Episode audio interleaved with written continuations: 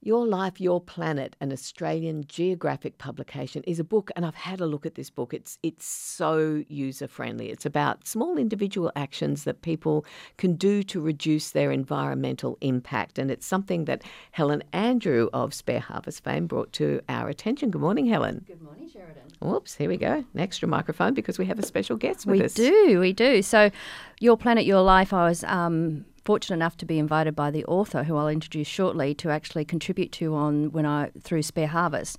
So Spare Harvest is all about sharing the spare, and obviously that's one of the individual things that people can do. And we talk about it often about our individual actions collectively can make a huge difference. So really, really grateful to actually share a bit of Spare Harvest through this book. And so uh, Geoff invited me to actually contribute to the book, and um, and it's amazing. The book is amazing. As you said, it's got individual actions, which aligns with our messaging of Spare Harvest that everyone can do.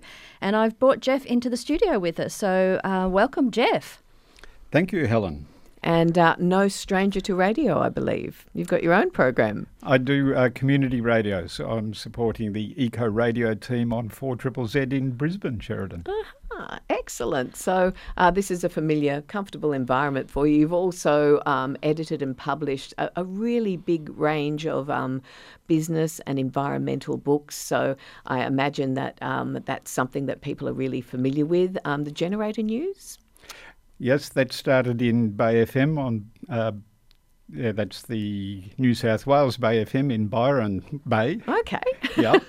And uh, yeah, so that was a two hour, nine o'clock Monday morning show. Um, it ran for about eight years and covered um, environmental issues with a special focus on how we're going to live in a post carbon world. Yes, uh, it's a, a, curious question that many people um, are you know, a little concerned about, a little anxious about, wondering what it's going to cost us to make that transition. Geoff, tell us a little bit uh, about your motivation. Like, what really drove you to put this particular book, Your Life, Your Planet, together? Well, I think we do have to make plans for how we're going to live no matter what happens. And what we saw last year with COVID shutting down so much of our economy is that we're quite vulnerable in lots of ways to external events. And when we look at the way we have mishandled uh, the problem of carbon dioxide increasing the temperature of the globe and making wild weather that you know means anything can happen it's a bit hard to rely on our leaders to lead us to a place of safety. So we have to take action in our own hands. And of course, we often feel, you know, in the face of all of that, that anything we do is insignificant. And that's something that this book addresses that, that the little changes we all make, if they will add up somehow. Yes, so, I mean, I've spent a lot of time in politics and so on trying to make those big changes at the top end.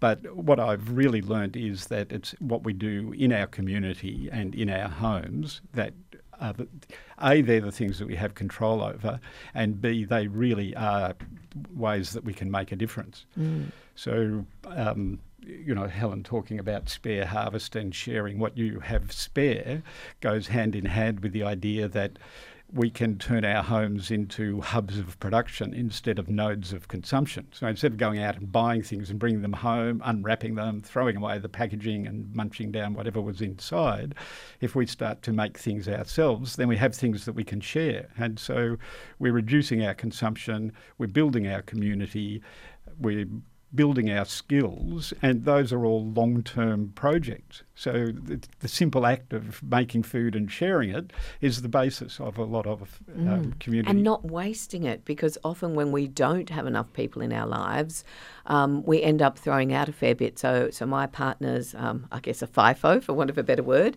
um, working interstate. And so often it's more affordable, and this is something that I've had to really navigate, it's more affordable to buy something in this huge volume that there's no way I can eat myself before it goes off than it is, you know, and particularly with things that salad greens and things yep. like that that you can't freeze.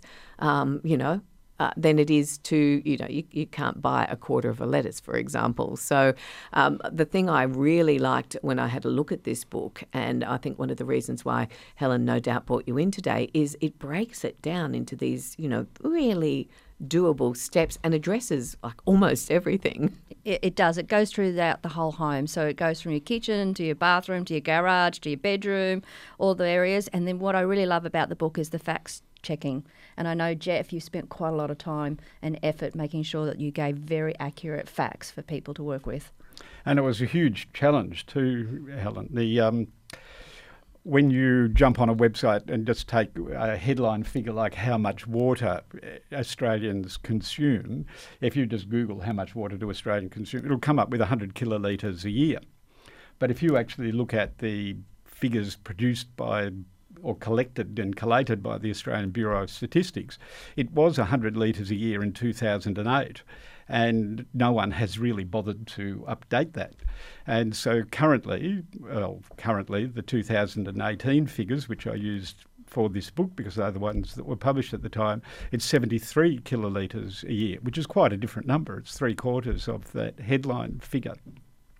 So when we get something as basic as that wrong and we can't rely on Google or whatever to uh, tell us that, we actually need to have some way yes. of checking that. So we went to a lot of trouble. I had someone who helped me do that fact checking. It's way beyond what one person. It's a bit of research, do. yep. Yeah, and so you know when you think about how much. Um, water does my shower use. During drought restrictions we were showering with a bucket to make sure that we collected every you know litre of water that we could to put on our gardens, gardens or whatever else we wanted to use it. How much difference does that really make and do we snap back to bad habits when the focus isn't there? So uh, I know that there was a significant move, um, particularly here on the Sunshine Coast, people with their keep cups, and along comes COVID.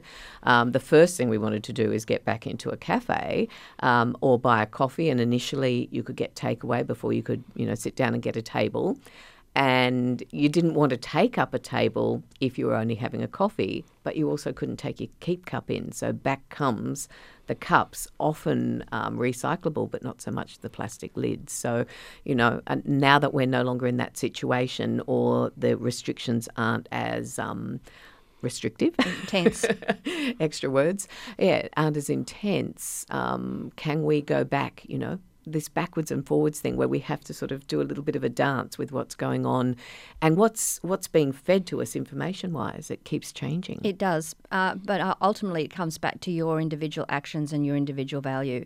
So i mean we all know keep cup works and yet there's still probably cafes out there who are still probably hesitant to actually introduce keep cups. I know some um, cafes don't take them because their dishwasher can't wash at that 100 degree situation or something like that. So they, they have their own internal pressures that they have to work with, but it doesn't stop us from asking our external providers can we have that in a reusable cup? Can we take our takeaway back in one of our own uh, takeaway containers that we get in here? I was just flicking through Geoff's book, and just in the kitchen, it says here one of the hard facts Australians throw out 10,000 tonnes of plastic a day.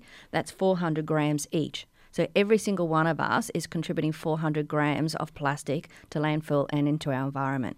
So when you start looking at some of the hard facts that Geoff's got in this book, it's a bit of a wake up call. Yeah, I, I love the um, the focus on the hub of production, which is the kitchen, and that is where we you know waste a lot. We need to think about what we're doing, and it connects to what I was saying before with community too. That um, that we need to share in order to actually utilise everything we grow. What are some of the, the really simple tips that you can offer us, Geoff, if we're still kind of feeling our way when it comes to things like food waste, plastics, damaging the planet, but kind of feel like it's convenient perhaps? Well, I think of a pyramid where if you can grow your own, that's the ultimate. Top of the tree. That's top of the tree, yes. To, Absolutely. Um, not all of us are gardeners, or not all of us have access to a garden, and so the next best thing is to make your own food from raw ingredients, as basic ingredients as you can get. And then, if you um, can't do that, the uh, most important thing is sharing. So, if you can share what you have, that's reducing your waste and it is helping you build the community. And I think the key thing is that Uh, Uh, the challenge for a lot of what we might call sustainable actions is time. I don't have time to do that. Is the yes, most common that challenge was going to be have. my next question. So nice segue there, slightly psychic Geoff. So, if we are making one loaf of bread, for example, it really doesn't take any more time to make two or three loaves of bread. The time involved in making the loaf of bread is putting all the ingredients together, however you're going to knead them, whether that's in a machine or by hand. And then there's a lot of waiting. You're waiting and waiting for it to rise. So, uh, people who make bread regularly have a schedule. They put the basic dough together in the morning. They go off to work, they come home, they bash it down for its second rise, and then before they go to bed, they put it in their oven, which has an automatic timer to turn it off. For example, that might be your bread strategy. How much difference does it involve to make three loaves of bread instead of one? And then you can give the other two to your neighbours. And so we start to. Uh, by using our time more effectively, we start to reduce the amount of time that some of these activities take because in exchange for those two loaves of bread, someone is going to give you their quiche or mm, lasagna. Mm. And, and I now think you're making me hungry. this is the wrong time of day to talk about food. but I mean, um, uh, uh, food. We've always talked about food on our segments because it's it's very close to my heart. Wasting food is just an abomination for people when we know there's so many people who are starving. But uh, also time um, one of the um, tips that Geoff's got here in the kitchen is, and I think we've talked about this before, Sharon, is just fill the kettle up for the cup of tea that you need, not the full kettle. That's you know you're going to use the cup, then it goes cold, then you boil it again. Exactly, so, exactly. So it's really um, rethinking how we view convenience and time. We've been told, you know, good on your mum, cook this, it only takes two seconds, or buy that and get it out of a jar or out of a can. My argument would be, you know, you can you know, make those meals just as quickly and get much better value and much better nutrition by making it from scratch. But we've been fed through advertising beliefs that it's hard, it's inconvenient, it's difficult. We want to drive through and just grab it.